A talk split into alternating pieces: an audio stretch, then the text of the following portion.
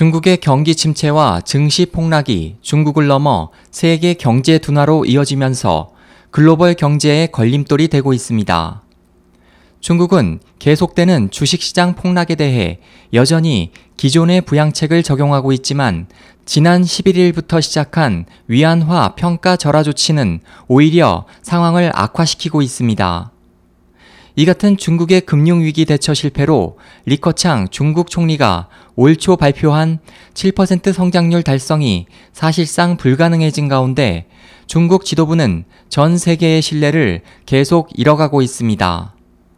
중국발 경제 쇼크로 미국은 9월 금리 인상을 포기했고 일본은 추가 양적 완화를 준비하고 있으며 유럽은 유로와 가치 급등으로 수출 부진에 고심하고 있습니다.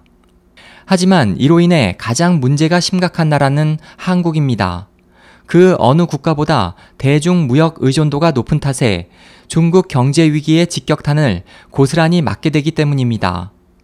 영국의 옥스퍼드 대학의 산하 연구기관 옥스퍼드 이코노믹스도 중국 경제의 급락은 전 세계에 악영향을 주겠지만 주로 대중 무역 의존도가 높은 아시아국들의 피해가 더 클 것이고 그중 특히 한국이 가장 치명적인 타격을 받을 것이라고 우려했습니다. SOH 희망지성 국제방송 홍승일이었습니다.